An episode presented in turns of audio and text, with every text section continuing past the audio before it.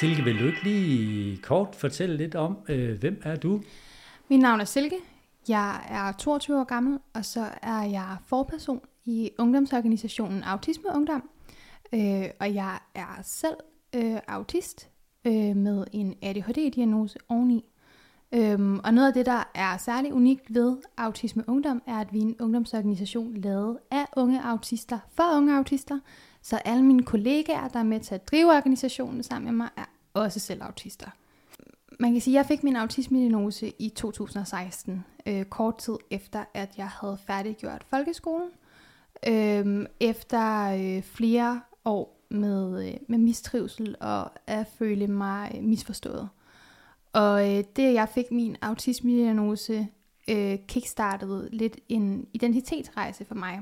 At det, var, det har været en proces, det her med at både finde ud af, hvad autisme var, men også at lære at acceptere, øh, at jeg er autist, og hvad det betyder for min hverdag og min fremtid og mit liv. Samtidig så øh, startede det en øh, dominoeffekt i min familie, fordi at der er en tendens til, at øh, autistiske forældre får autistiske børn, for autisme er arveligt. Så har jeg haft nogle år, hvor jeg har bumpet lidt rundt i uddannelsessystemet. Jeg har både været øh, elev i et supermarked, og jeg har læst på HF enkeltfag. Øhm, har ikke fået færdiggjort noget af det, øhm, fordi at jeg har slået mig lidt på, hvordan vores uddannelsessystem er indrettet. Sådan, selve det faglige materiale forstår jeg forholdsvis hurtigt, og det er jeg rigtig dygtig til. Men den ramme, jeg bliver placeret i, det der bliver forventet af mig, for at jeg kan få den læring, det bliver for hårdt for mig, når jeg er i det for længe af gangen. Så, øhm, og for et års tid siden, der fik jeg muligheden for at blive øh, frikøbt. Øh, det betyder egentlig bare, at øh, jeg skal stadig vælges af Autisme Ungdoms årsmøde, ligesom alle andre i bestyrelsen, men så frem at jeg bliver valgt til min post, så får jeg løn for at lave det arbejde, jeg laver. Og, øhm, og det er der ikke rigtig noget, der kan konkurrere med.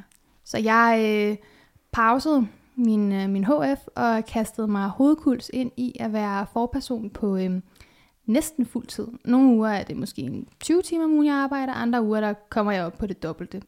Og nu er det det, jeg laver, og jeg elsker at stå op om morgenen og gøre en forskel hver eneste dag. Man kan sige, da jeg fik min autisme-diagnose, så øh, kom det ovenpå, at jeg havde ufrivillig skolefravær i løbet af mest af 9. klasse.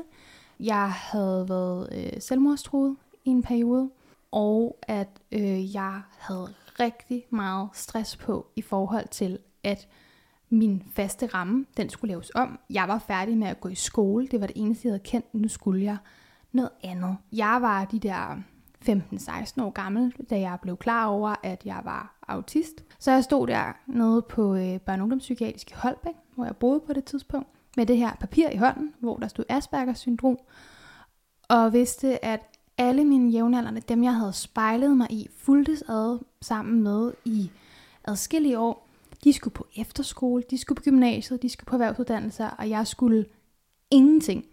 Og det her ingenting skulle jeg på grund af det her ord, jeg havde fået for, at der var noget galt med min hjerne. Jeg fik ikke engang en flyer med hjem, det var jeg lidt overrasket over. Så og på det tidspunkt tilbage i 2016 var det også ret begrænset, hvad man fandt på internettet, når man googlede autisme. Så jeg røg hurtigt ud i det, jeg beskriver som en identitetskrise, og mistede troen på, at jeg kunne blive til noget, og jeg kunne udrette noget med mit, med mit liv. Ikke? Autismen i sig selv har jo været der hele tiden. Jeg var lige så autistisk, da jeg var tre, som jeg er nu i en alder af 22, og jeg kommer sgu nok også til at være autistisk, når jeg er 60, fordi jeg regner ikke med, at jeg kan omprogrammere min hjerne i løbet af de næste 20 år, vel?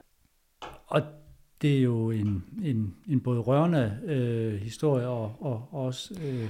Det er en ret almindelig følelsesmæssig oplevelse, særligt når man når teenageårene, inden man får autisme-diagnosen. Ikke? Altså teenageårene er generelt meget formative for os som mennesker.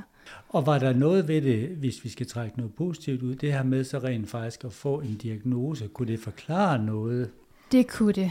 Øhm, det var, øh, mine følelser var meget ambivalente, fordi der var alle de her vrede følelser, men der var også en kæmpe lettelse over at vide, at jeg ikke var alene med det, jeg oplevede. Og for mig der er en diagnose, det er ikke bare et stempel, det er også en værktøjskasse, og det er en ordbog. Værktøjer er en forståelse, der blev tilgængelig, fordi jeg havde fået diagnosen. Og det kan jeg så høre, det er sådan kommet lidt af lidt, fordi i begyndelsen, der var det bare... I begyndelsen var jeg rigtig ked af det, og jeg havde det rigtig svært med det. det øhm, og det værste, det var den her følelse af skam, fordi at jeg følte, at autisme var noget forkert. Det var, jeg havde ikke rigtig nogen venner med autisme-diagnose på det tidspunkt. Jeg havde en kæreste, der lige havde fået nogle måneder for inden, så vi gik lidt igennem det sammen, os to. Og det her med at føle mig som den eneste i vennegruppen, den eneste i min omgangskreds, ud over ham, der havde diagnosen, det var ensomt. Jeg har så senere fundet ud af, at størstedelen af de venner, jeg havde dengang, også er autister. De er bare blevet diagnostiseret senere, end jeg er. Så øhm, Autisme Ungdom har også været med til at give mig øh, den selvtillid til at turde være her i dag. Vi stiftede foreningen i 2019, og noget af det, der gjorde mig motiveret for at stifte foreningen, det var jo, at jeg havde haft den her hårde følelsesmæssige oplevelse, og da vi nåede 2019, der havde jeg, havde fået et arbejde, og havde fået en elevplads i et supermarked, og var i gang med det. Og jeg tænkte, jeg vil rigtig gerne være med til at gøre en forskel for den næste generation af unge autister. De skal ikke føle sig lige så ensomme og øhm, fuldstændig lost, som jeg følte mig, da jeg fik min diagnose. Lidt efter lidt, så gik det op for mig, at det var det eksterne arbejde, jeg virkelig brændte for. Det her med at være ude og snakke med mennesker, og fortælle om autisme, og fortælle om, hvad vi var for en organisation. Så, øhm, ja, jeg har i hvert fald mødt dig i nogle sammenhæng, hvor jeg synes, du er særdeles øh, offentlig person, øh, Silke. Det, det er jeg blevet. Det var jeg ikke i starten, men det er jeg blevet. Og det har også været en rejse at komme et sted hen, hvor at jeg ikke bare hvilede nok i min diagnose til, at jeg turde opsøge et fællesskab som autisme ungdom, eller i mit tilfælde skabe et fællesskab som autisme ungdom, men også være åben nok om det til, at jeg har turde være offentlig omkring det. Og det var en meget bevidst beslutning, jeg tog, da jeg skiftede fra øh, butiksuddannelsen, øh, butiksuddannelsen til HF Enkelfag. Det gjorde jeg efter en, øh, en stresssygemelding. Og jeg tænkte, okay, nu starter jeg et nyt sted, på nogle nye præmisser, helt forfra, nye mennesker. De sidste mange år, der har jeg arbejdet imod min autisme, og insisteret på at skulle lykkes på samme måde som alle andre, på trods af min diagnose. Det har tydeligvis ikke virket særlig godt. Cirka samtidig med det her uddannelsesskift, så begyndte jeg også at være mere aktiv på Instagram. Og så, hvad at de sociale medier kunne gøre. Øh, og fik en masse idéer og tips og tricks derfra, som jeg øh, så også har brugt over i mit øh, arbejde i foreningen, så at sige. Vi har sådan tre overordnede formål, vi arbejder med. Det ene det er at udbrede viden om autisme. Det er min kasket. Jeg elsker at snakke om autisme. Jeg forstår stadig ikke helt, jeg har fundet en løsning til at få penge for at snakke om autisme hver dag, men det kan jeg godt lide. Så arbejder vi også for at være en ung autistisk stemme i den politiske debat, fordi let's face it, der er rigtig mange ting, vores samfund kan gøre bedre for at skabe bedre vilkår for alle autister, især de unge, som vi repræsenterer. Og så er der det sidste ben, vi står på, som er det med at skabe øh, autismevenlige fællesskaber. Den del er jeg ikke så meget indover, men der har jeg nogle rigtig søde og dygtige kollegaer, der øh, arbejder med det både ude i vores øh, otte lokalafdelinger, online på vores Discord-server, og så laver vi også en masse sådan større ting nationalt øh, med jævne mellemrum. Og Silke, nu er I jo en meget ung organisation. Ja. Yeah. Hvor mange medlemmer har I? Øh... Det sidste tal, jeg så, det var 700 par 80 eller sådan et eller andet. Der er ikke så meget filter, og der er ikke særlig langt fra tanke til handling over hos os. Og det, det har der været brug for. Også bare det her med, at at have noget, der er vores eget, at have et fællesskab, der er vores eget. Jeg kan godt lide det her med at samarbejde omkring en sag, og jeg elsker, at jeg, hvis jeg står med en virkelig fed case, så kan jeg skrive til lige præcis det politikere, jeg har lyst til, og jeg kan skrive, hvad jeg har lyst til, stort set, så længe jeg formulerer det pænt og høfligt. Ikke? Silke, hvis jeg nu skal prøve at udfordre dig lidt. Mm. Et perfekt samfund i forhold til at vokse op som øh, med en autisme-diagnose. Hvordan vil det være med, med dine egne ord?